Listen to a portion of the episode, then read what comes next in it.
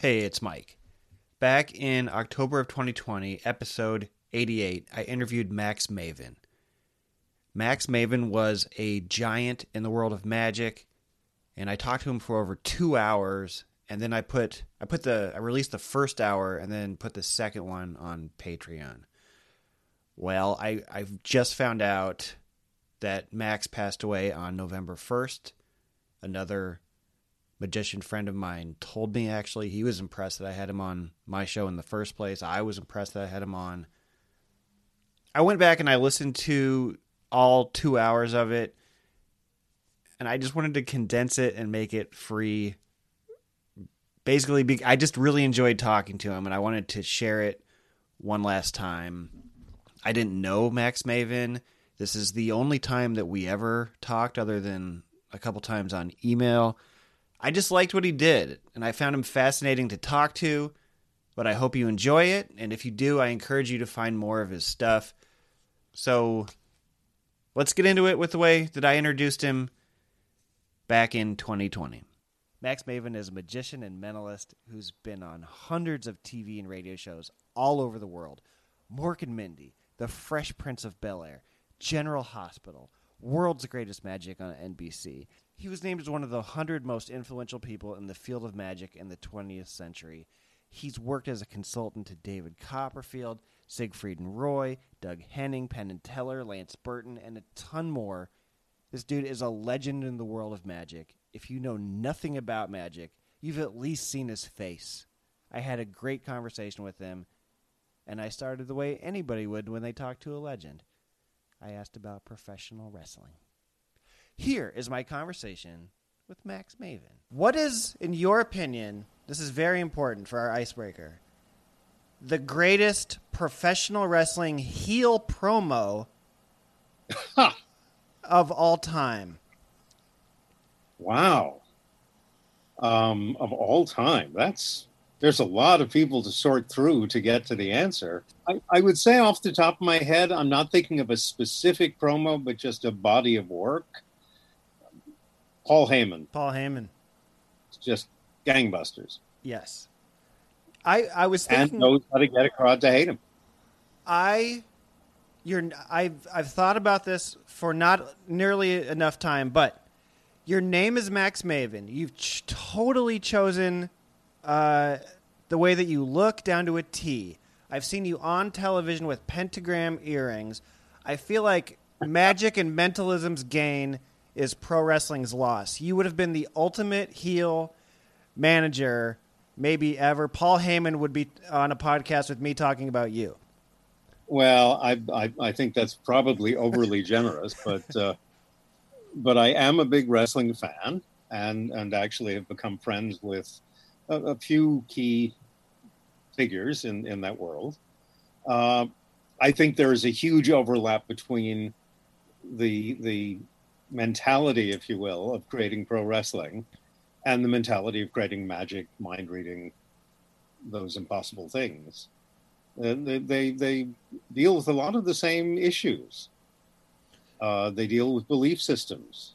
I mean, I've seen people go out and turn the crowd. In other words, the crowd may start off hating them, and they manage to get that crowd to change their minds within a matter of minutes and get this huge crowd to suddenly shift almost as one to saying, oh, I like this guy now, or vice versa. Right.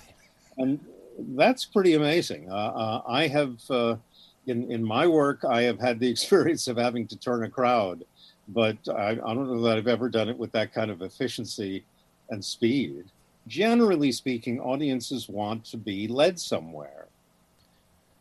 In the case of a comedian, the audience says, lead me somewhere where I wind up laughing. Right. In some circumstances, particularly if they know the performer, they may say, lead me somewhere where I'm going to laugh, but sneak in some knowledge. Let me come out of this learning something. Mm-hmm. So in wrestling, I don't think the teach me some knowledge part is paramount for most wrestling fans. But certainly they want to be led somewhere where they're going to get a chance to get angry and vent, or where they're going to be able to laugh and be ecstatic because the underdog triumphed, or all sorts of kind of massive storytelling tropes that are suddenly happening live in front of them.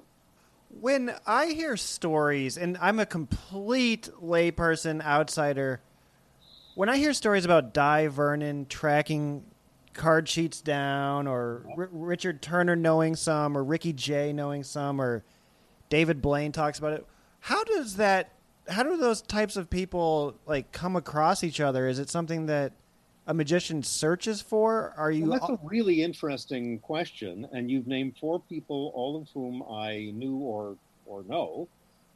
They are different each in their approach, and of course they also are from different time periods, and things do change. There are sort of underground networks, if you will, in the gambling field, in the gambling cheating field, I should say. And also underground networks in the magic field. Magic on the surface is very sort of fraternal and there are women in magic, but it's overwhelmingly male. So fraternal is probably the right word. And you know, it's a pretty small community. If there are 6 degrees of separation in general terms, then in magic it's more like 2 or 3 degrees of separation. You know, if I don't know someone, I can get to them pretty much in one step. Right. But there are smaller subgroups that are much more secretive and where it's harder to get access. You mentioned Ricky Jay. I met Ricky back in 1974.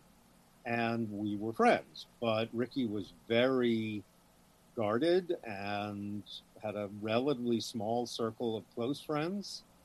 And you can picture Ricky with sort of rings around him, like ripples in a pond, as to, you know, how close could you get?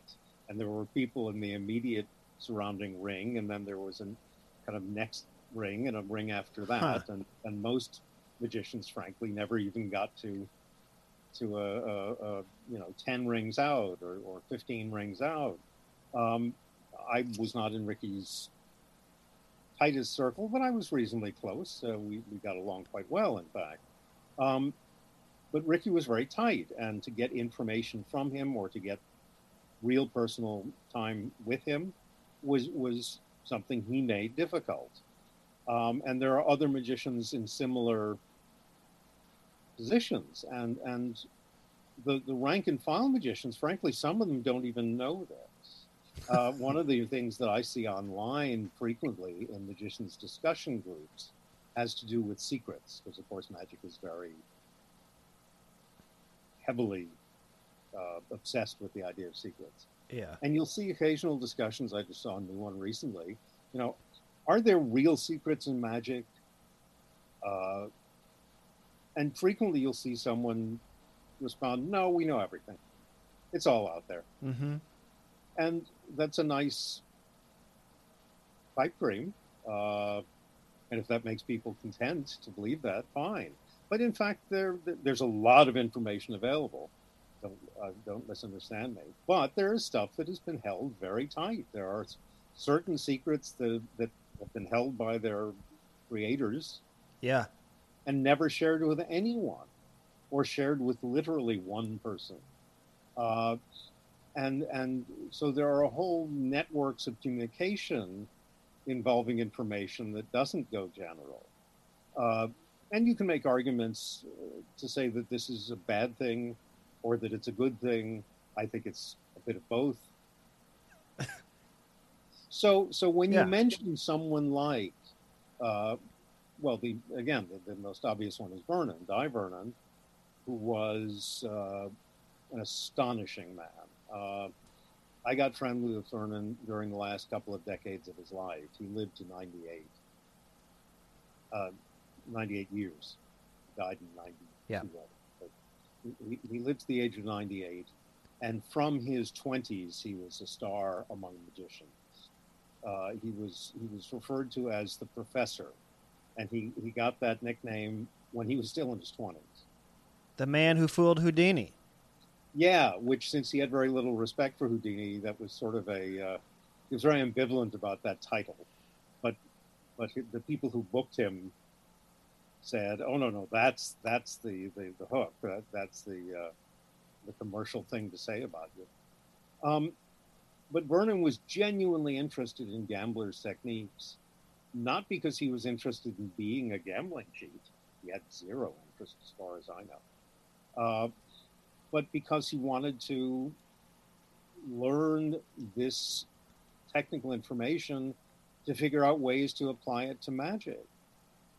So he ventured sometimes into rather dangerous territories with people who were not necessarily fun-loving, and managed to ingratiate himself and prove himself, because his own skill level was right. So good that they were sometimes willing to share with him.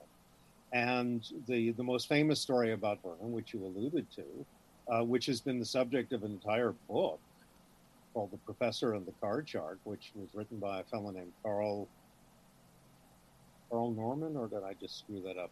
Carl Johnson. Carl Norman was someone else. Carl Johnson wrote a book some years ago.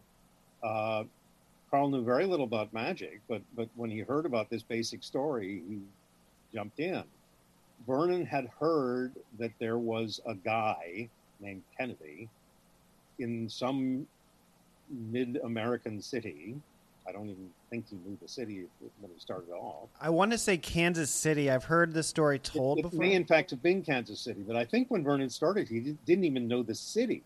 He just knew that somewhere in kind of the middle of the country, there was a guy whose name might be Kennedy, and I don't think he even knew the guy's first name, who had figured out how to do a center deal, which means a center deal means dealing cards from the middle of the deck, but making it look like you're dealing off the top.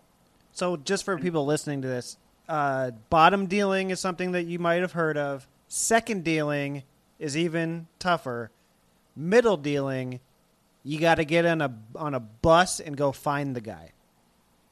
That's about right. You know, there are all sorts of ways of dealing cards from the second from the top, or from the bottom, or even second from the bottom. And there are ways to do this, and these have been around in some cases for centuries. I mean, playing cards, you know, the dawn of playing cards is somewhere in the 1500s, basically. And the dawn of cheating with playing cards is probably about a week later.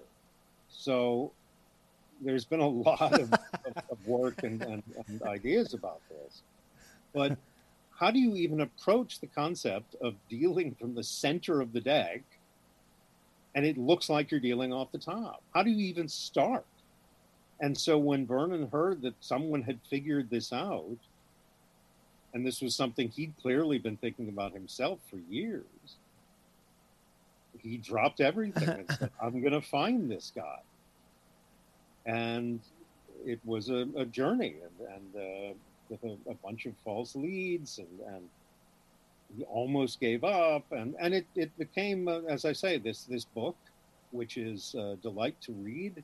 And I say that not only because I get thanked in the author's mentions, but because it's actually a very good book.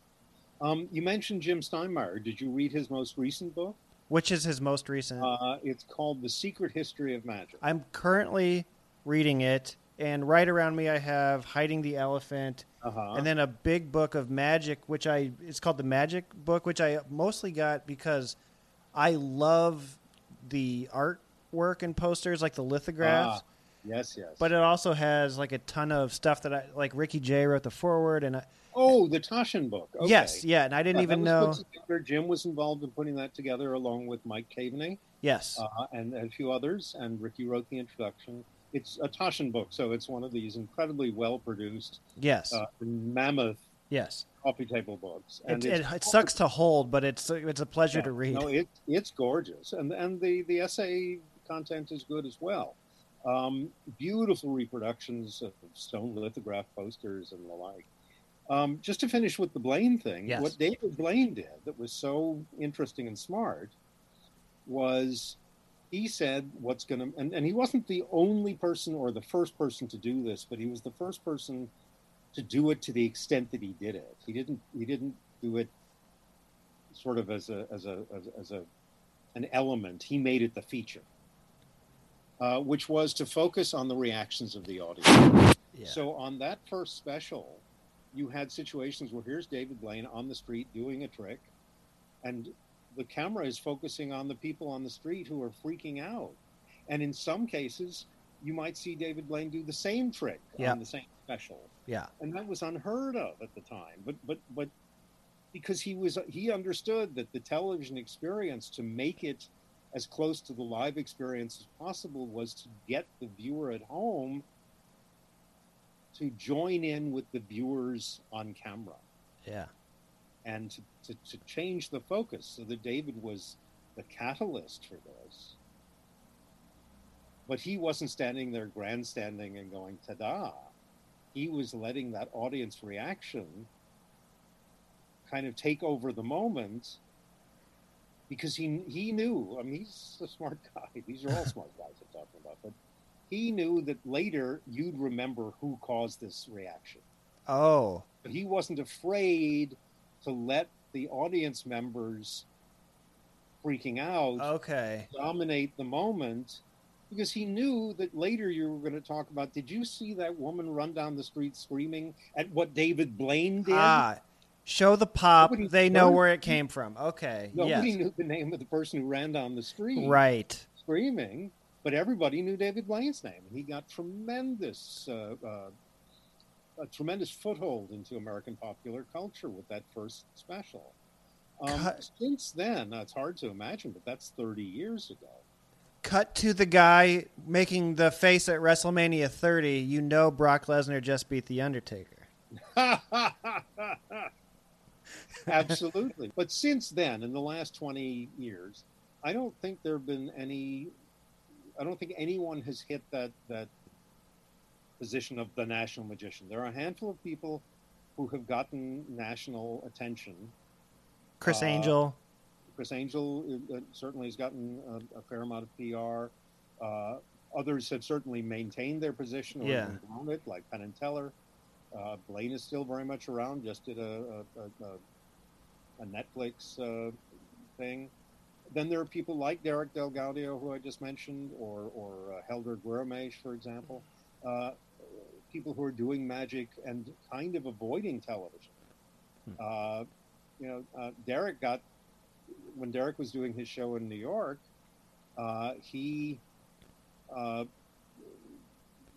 Stephen Colbert came to see the show and flipped out and said, I want you on my TV show, on my talk show. Yeah.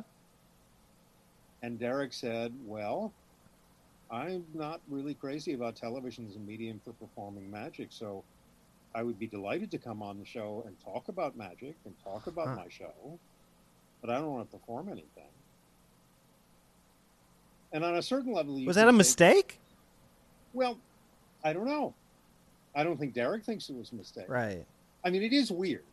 Certainly, it feels weird, because you associate it with other things, like a singer who says, well, I'll come on your show. I won't sing anything, but I'll talk about myself.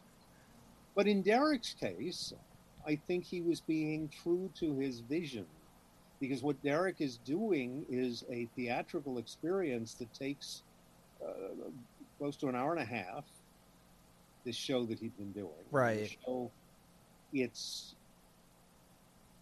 was an extraordinary show that accomplished things, took you places you've never been, used magic in ways you'd never experienced it. And to come and do a little sample, I understand Derek saying, no, I don't want to do that. Yeah. I want the show to be the show. Interestingly, when after the show closed, and it closed only because they were done. I mean, they had been doing it for so long, they said, we're tired and we want to move on. What they had done, which they hadn't told anybody about, but it's now been revealed, is they recorded a lot of the shows secretly with cameras, but they were hidden cameras. And they spent the last year plus editing all of these different video pieces into a version of the show that is now a documentary movie. Is it out? No. Okay.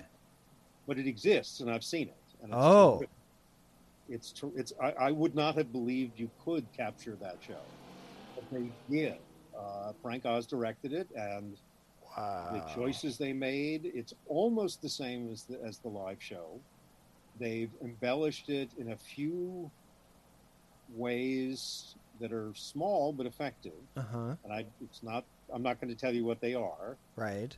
But they have somehow astonishingly managed to translate the experience of that show into a film form that is almost unbelievable in that sense. I'm sure you have met comedy writers, yes, who aren't very funny, but they just know how to write. They know how to create. It's a math problem. Incredibly good joke, exactly. But they hand the joke over to someone who really understands delivery and timing, and suddenly it's killer material. Well, I'm sure there might be people who are very dexterous with their hands. Yeah. Oh, incredibly so. Who just are just a black hole of charisma. There are people who have great chops, as we say in the magic field, but you also say that in the comedy field. Yeah. They have great chops, great technique, and no performing style, no presence, no presentational skill. Yes. And some of them know that and don't inflict themselves on audiences. They inflict themselves. They teach what they do to other magicians, or they publish books, or publish things in magazines. There's a whole literature of magic that's very vast. But having said that, there are also technicians who imagine they have performing skills and do try to perform in the real world. A professional wrestler with amazing work rate who cannot cut a promo. And we know there are plenty of those. Yeah. And it's not just the work rate and not just the promos. There are wrestlers who are technically superb. Right. But they can't tell a story. And I mean that without speaking.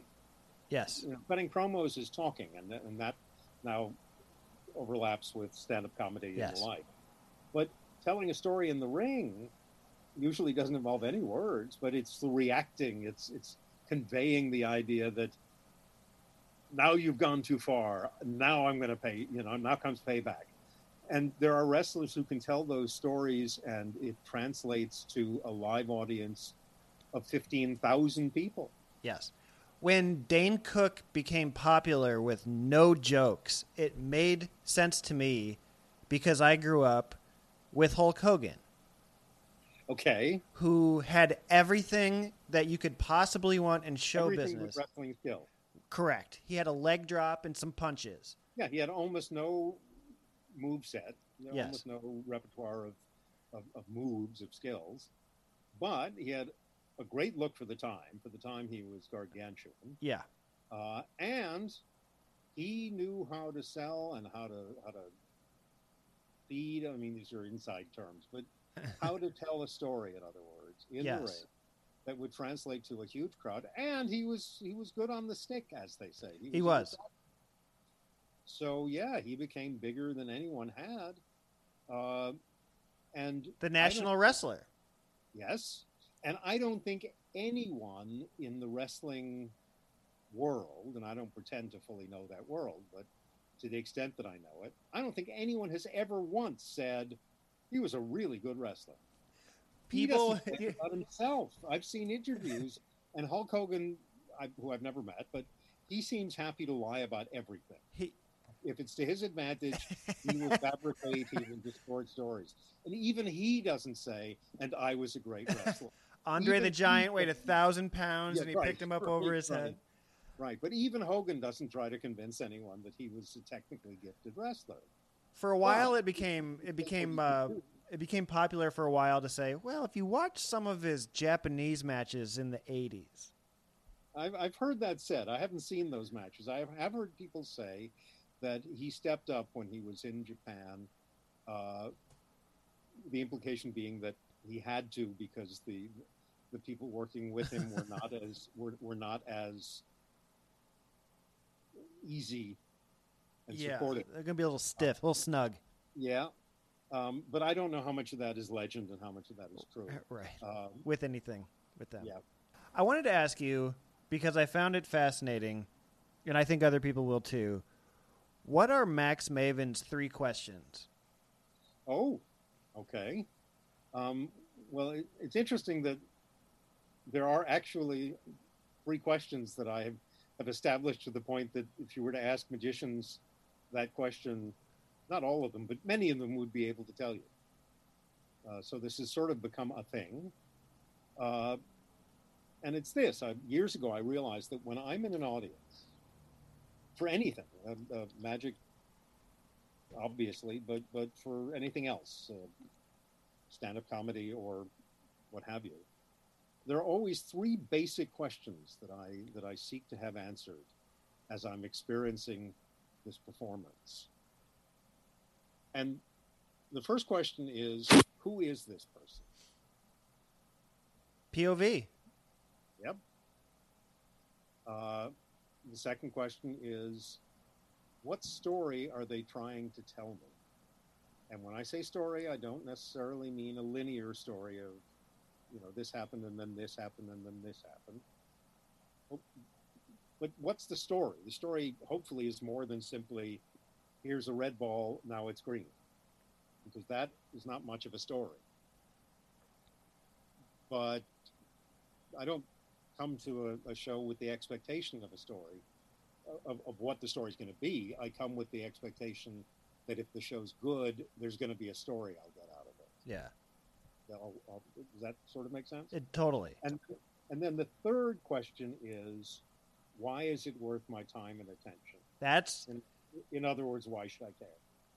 That's the punch in the stomach, because you can't answer it if you don't answer the first 2, correct? Well, and that's the point, is that the answer to the third question, a sadly frequent amount of time, arguably a majority of the time, the answer to the third question is it isn't worth my time and attention. And the reason is because the performer has not yet answered the first 2 questions for him or herself. Yeah. The performer, when you ask the question about a performer, who is this person? The answer that you're hoping for is not a version of that other performer. In comedy and in magic, the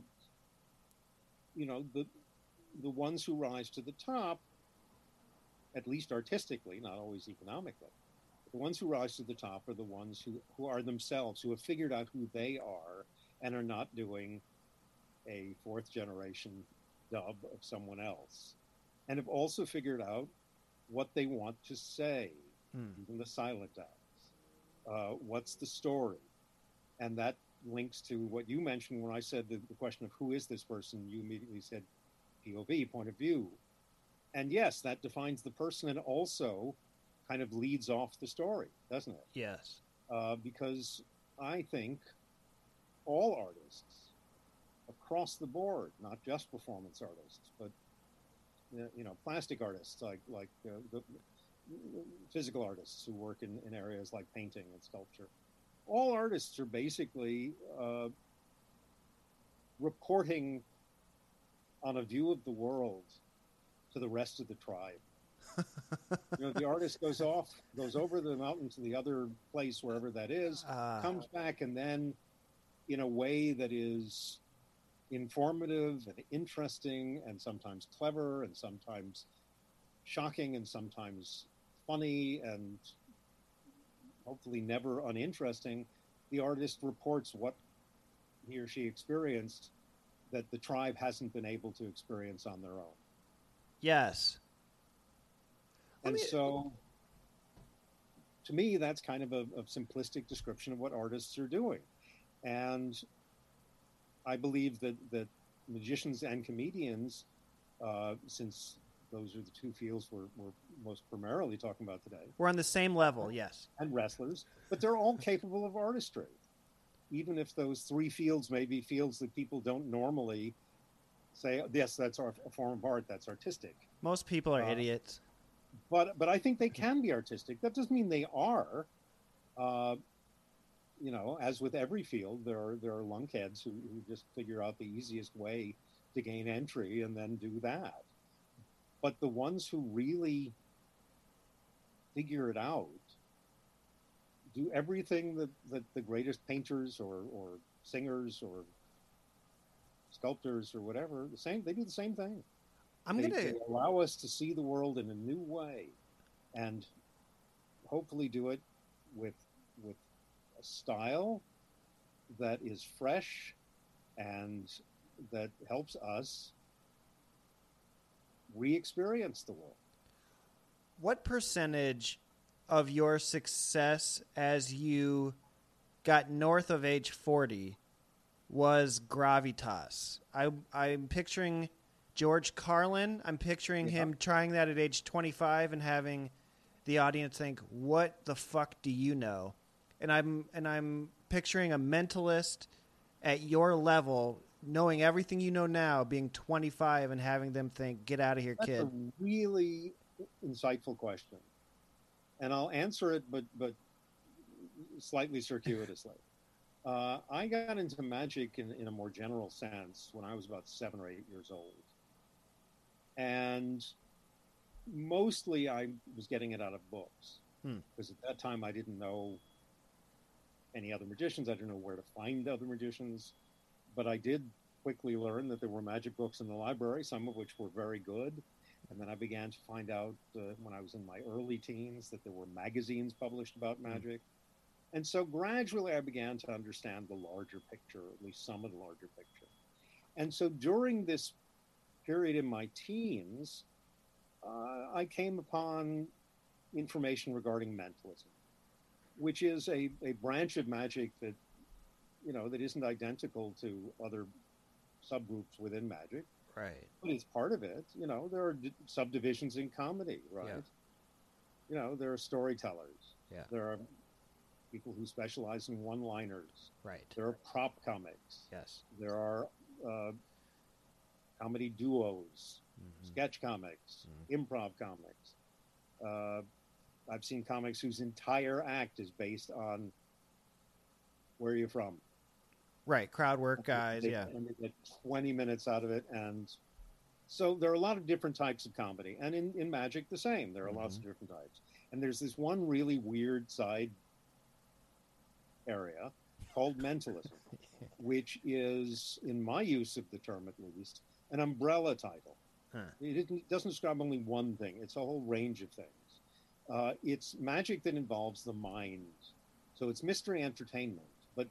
For me, that umbrella includes theatrical hypnosis, memory demonstrations, lightning calculation, you know, where you're doing impossible mathematics in your head, reading minds, influencing people's behavior through the power of suggestion. It's a very wide range within mentalism. And I started to realize that this actually existed as a field when I was somewhere in my mid to late teens, is when I started to not only realize that, but started getting my hands in some of the important publications,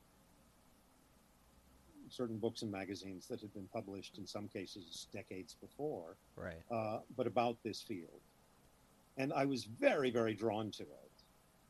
And at the same time, I had what I now am very thankful for, I had an instinct that told me I was too young to present this stuff. Oh. And so for a number of years, I read about mentalism. I studied it academically. I mean, I'm using the word study here accurately. But I didn't perform it. Instead, what I did in performing, I would do card tricks or close-up magic, the smaller stuff, or occasionally something stand-up, but nothing where I walked out on stage and said, "And now I shall read your mind." So I really waited until I was in my early 20s before I kind of dip my toe into that water. I had a slight advantage from puberty when my voice changed. I was able to present myself. People always added several years to my age. So when I was 18, people assumed I was in my early 20s. Huh. When I was in my early 20s, people thought I was in my mid to late 20s. And whereas most of the American population runs around trying to find ways to get people to think they're younger than they are, I was perfectly happy with people thinking I was older because that gave me more authority, yes, which I instinctively felt was necessary if I was going to be a mentalist. And so I really took the plunge into doing this. I always say it was about 1975. And for those at home playing the math, I was 24. And so I was able to come off as being a few years older than that. And I think that was a good resource for me. I think I would have had a much harder time if I'd started trying to do this much earlier than that. And I'm happily in a position where the older I get, the better I get. And that's partly because the older I get, the more I learn. Right. I learn more about how to work a crowd, how to deal with a particular situation. You know, all the skills you hone from performing and from experience just keep getting better. Yes. And fortunately, I'm in a profession where youth is not the selling point. I know magicians and some comedians who have sold youth, whose whole definition was predicated on, oh, look how young. The industry loves that. Yep. And now there are people I know who are my age, and I'm 69. I am not a kid. But I know performers who are within my age range, you know, who are currently 60-ish to 70-ish in that general range. Who are going through the torture of the damned. And actually, in some cases, they've been going through that ever since they hit their 40s. Because they've been selling youth, and suddenly even the ones who are in the best shape physically, or you know, the ones who diet and exercise and all of that, can no longer pretend. The audience is not going to say, oh, well, that person's in their 30s somewhere. Instead, the audience is going to say, oh, that's a middle-aged person. That's someone who's, you know, 50-ish.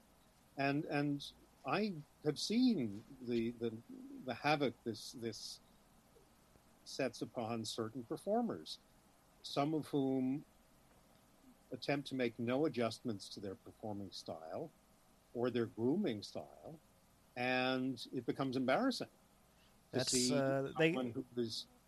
I'll bet you're thinking of several people, but someone who is in his or her 40s or 50s, but trying to be hip and in their 20s, and the audience is thinking this doesn't work, and you think you're fooling me, and you're not.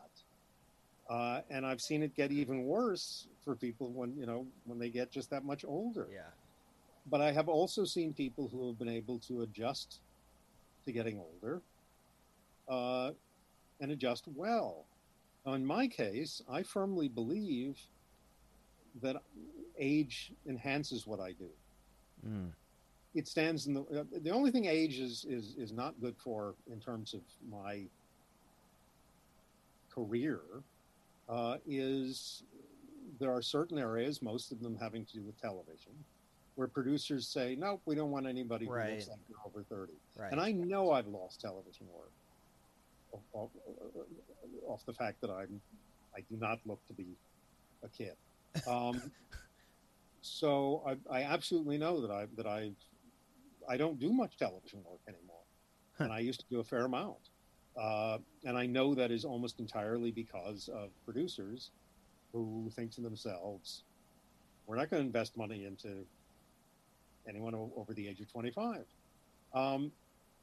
And you get sort of two choices. You can get angry about it, which is not going to get you on television, or you can say, okay, that's the landscape. I'll find somewhere else to go. And that's my solution.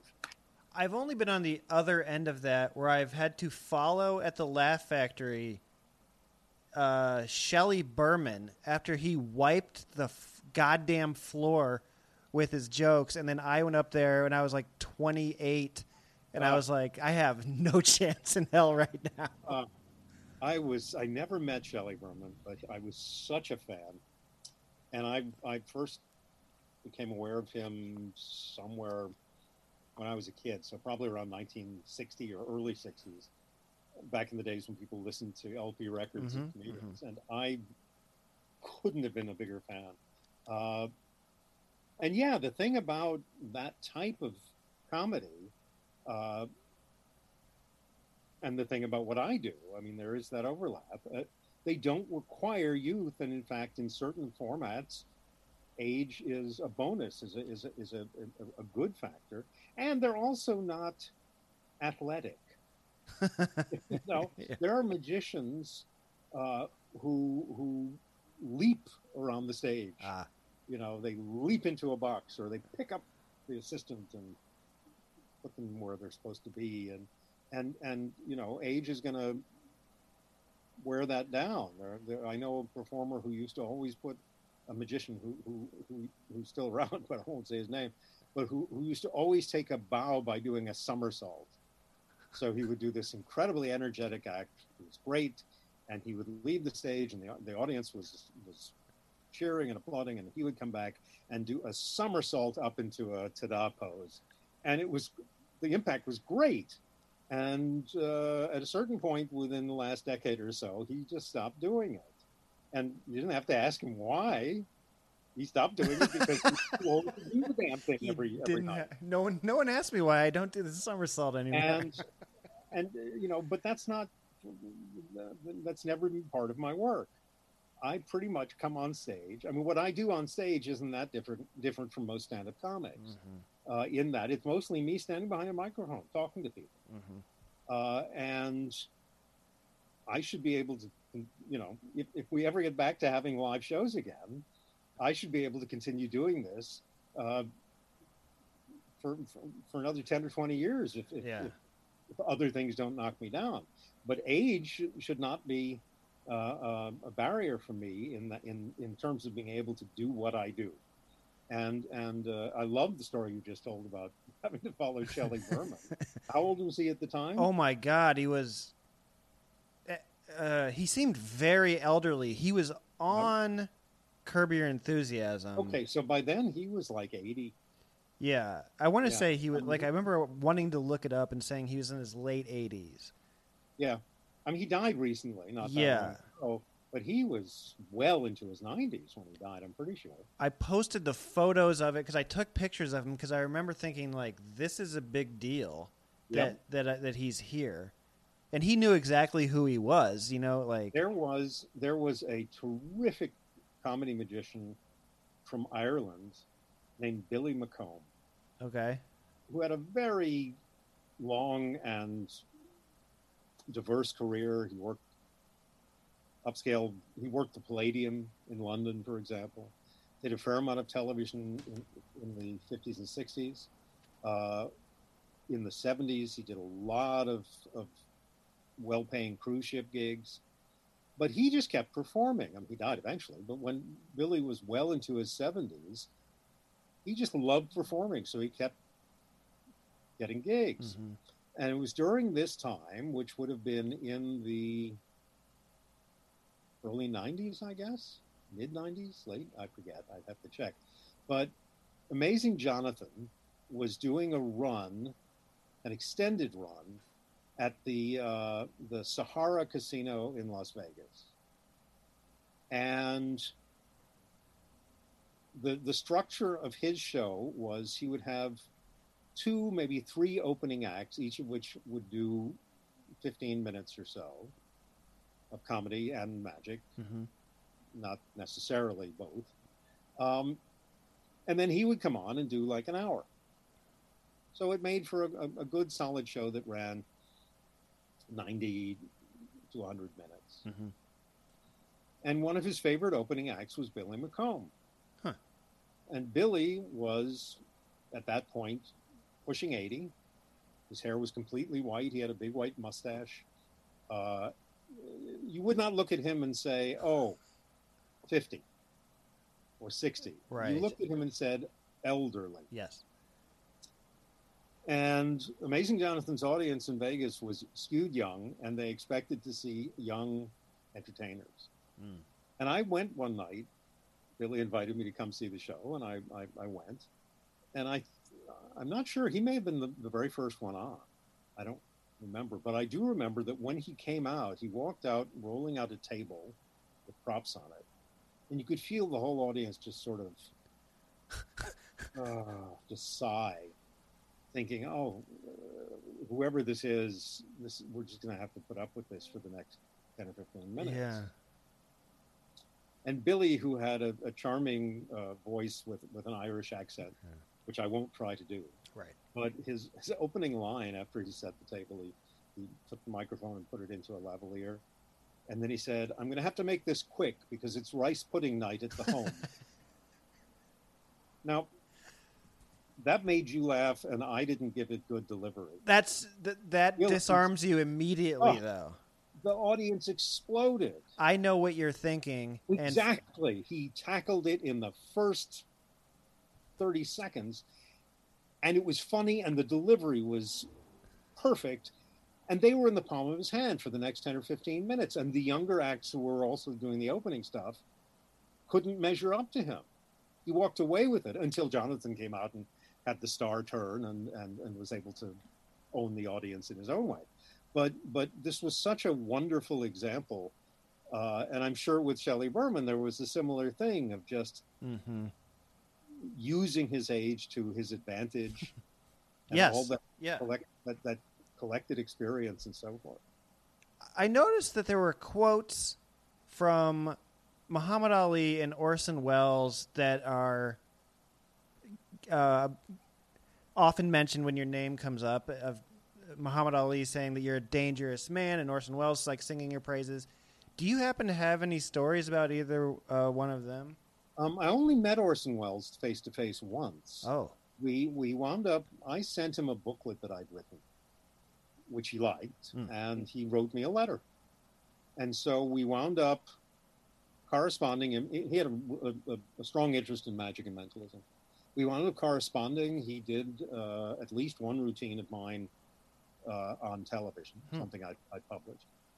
And then I got to come to L.A. This is when I was still living in Boston. But I came to L.A. in, I believe it was early 78. I'd been to L.A., but I went to L.A. in order to be on the Merv Griffin show. Was that the one with Zsa Zsa? Yes, it was. Huh. Well, you've been stalking me. I have, just for this. So I'm in my hotel room the day before doing the Merv Griffin show with no particular plans. I know some people in L.A., but I'm not particularly connected. And the phone rings. And I pick it up, and this unmistakable voice says, Max? And I said, yes. He said, it's Orson. And I said, yes. He said, what are you doing for lunch? I don't know. He said, you're having lunch with me. And I met him at Ma Maison. Now, today, Ma Maison is a hotel in Beverly Hills. But back in 1978, Ma Maison was a restaurant. It was the most exclusive restaurant in L.A. It had an unlisted phone number. Ooh. And so it was a kind of legendary place. It was set back from the street.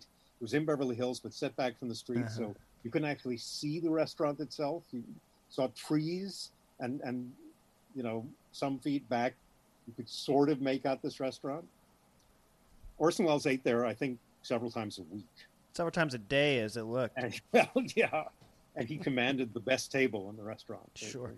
The premier table in the front. And so I sat at that table with Orson Welles for something like 3 or 4 hours. And it was just a thrilling thing. The conversation obviously went into lots of magical things, but also movies and life, and it was just great. And after that, I never saw him again, but we did continue to exchange mail, and I had a couple of phone calls. but mostly by mail. And in one letter, he wrote that incredible statement. Wow. Yours is the most creative mind in magic. Wow. And I've been quoting it ever since. I mean, yeah. The Ali story is a little different, but there's a story to it. Ali was a big magic fan. And kicked out of the magic castle, correct? No, I don't believe he was ever kicked out of the castle. He came to the castle on numerous occasions. He had this weird phase he went through where he loved magic tricks but decided that it was somehow immoral to fool people. And so he would do this trick where he would vanish a little red handkerchief. And then he would show the gimmick that he used to vanish it. I just love him. Made magicians upset. Or some magicians upset. Right. My feeling is if you're Muhammad Ali, I'll find other things to talk to you about. I don't care about. So, but I met Ali on a dozen occasions, I would say, because he would show up at magic events, came to see my show at least once. And he... Every time I saw him, he would almost always, at some point when we would be chatting, or he would ask me to show him some tricks, to do some tricks. But on more than one occasion, he would say to me, "Where are you from?"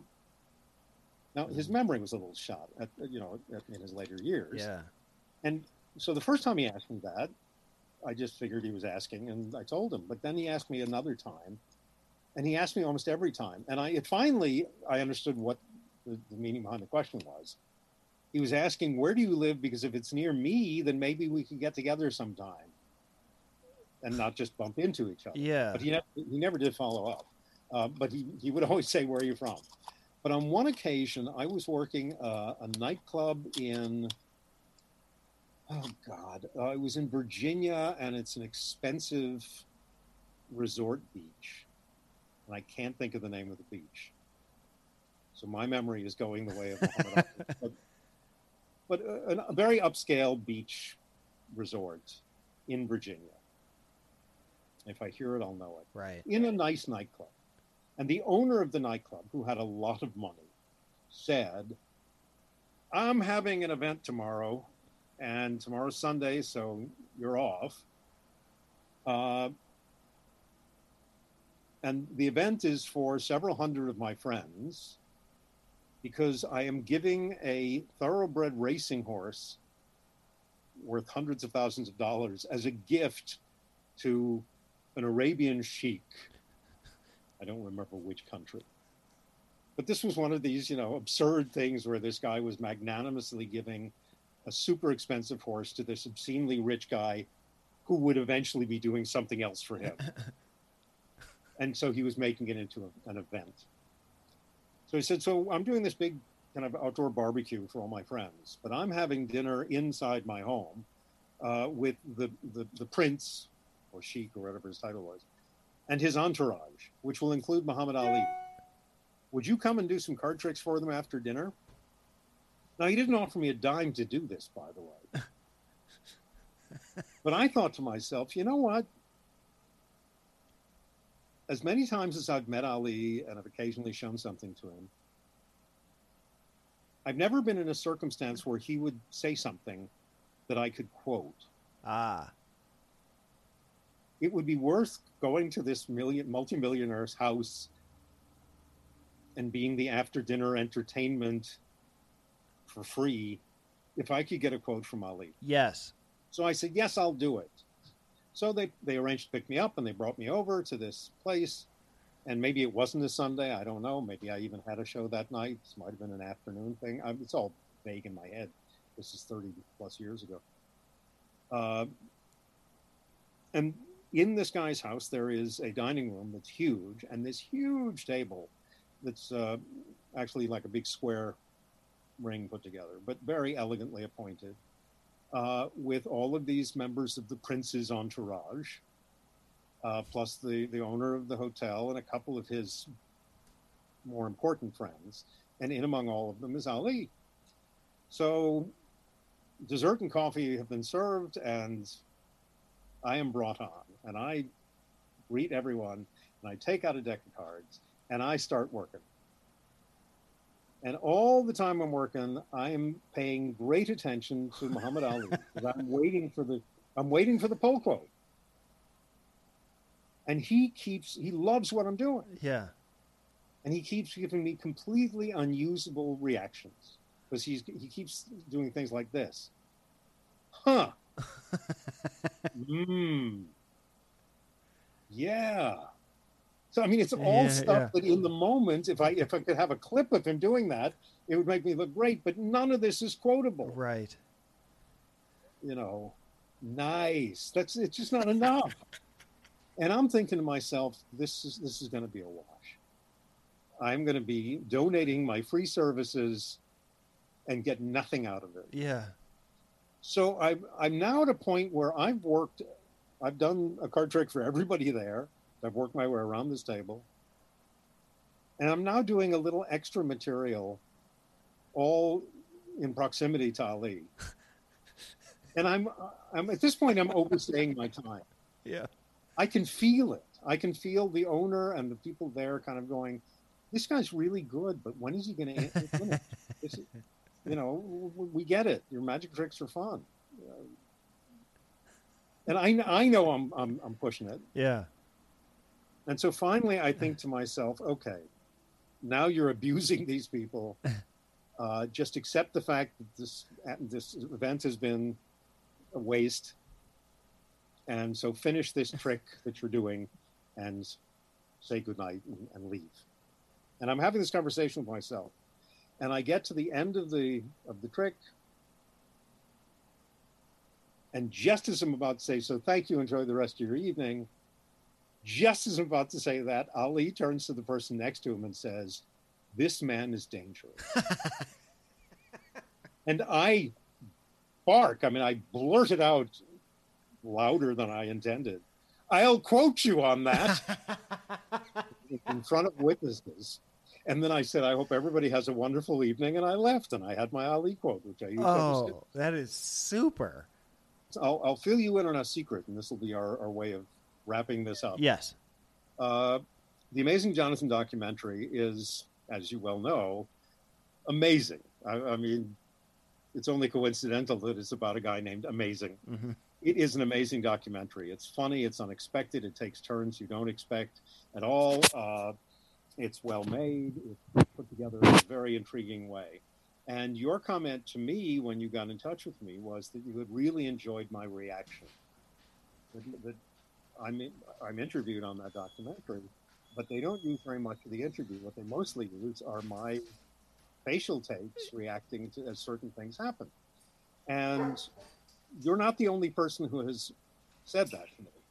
I've been told by quite a number of people, oh, I saw the Amazing Jonathan documentary. Your reactions made me laugh out loud. So the secret is none of those reactions is actually reacting to what it looks like I'm supposed to be reacting to. Of course not. I came into it, you know, because I was asked, you've known the Amazing Jonathan a long time. Would you do an interview? We're doing a documentary about it. And I said, okay, I've done plenty of talking head interviews for documentaries. You mentioned Richard Turner earlier. Yeah, you were in that one also, yes. There, I do okay when it comes to sound bites, specifically regarding magic and stuff. So I came in and I talked for maybe half an hour. They asked me various questions about Jonathan, about what he's like, about, I remember we talked a bunch about some of his television performances, both ones that went well and ones that didn't. It was an interesting conversation, and after 30-whatever minutes, they thanked me. I unhooked the microphone and left. Weird Al Yankovic was coming in as I was going out, and they obviously did the interview that they show moments of on the documentary. I knew nothing about all of the extra surprise elements in the Amazing Jonathan documentary. I knew nothing about that there was more than one documentary happening. Yeah. That there were, I don't want to say too much because I'll let you save that for your interview. The point is I knew nothing about that. Right. I knew I'd been asked to talk about Jonathan, who I've known for a long time. We're not close friends, but we're friendly and we've been on the same Bill together and hung out a bit. So I was asked to come in and give some opinions and comments about his life and career. That's it. So all of the reactions that you thought were so fitting, yeah, they show me reacting to weird changes of information where suddenly Ben, the producer, learned something that rocks his world and turns everything upside down, and they cut to me with a reaction as if I've just heard this same information. Completely not that. Wow. Exactly the opposite. There's a fairly famous thing in film, and I actually looked for it online to be able to pronounce the name correctly. It's called the Kuleshov effect. You ever heard of that? I haven't. Here's the deal. Back in the 19-teens, there was a filmmaker in the Soviet Union named Lev Kuleshov. Okay. And what he did was, remember, this is pretty early in the history of film.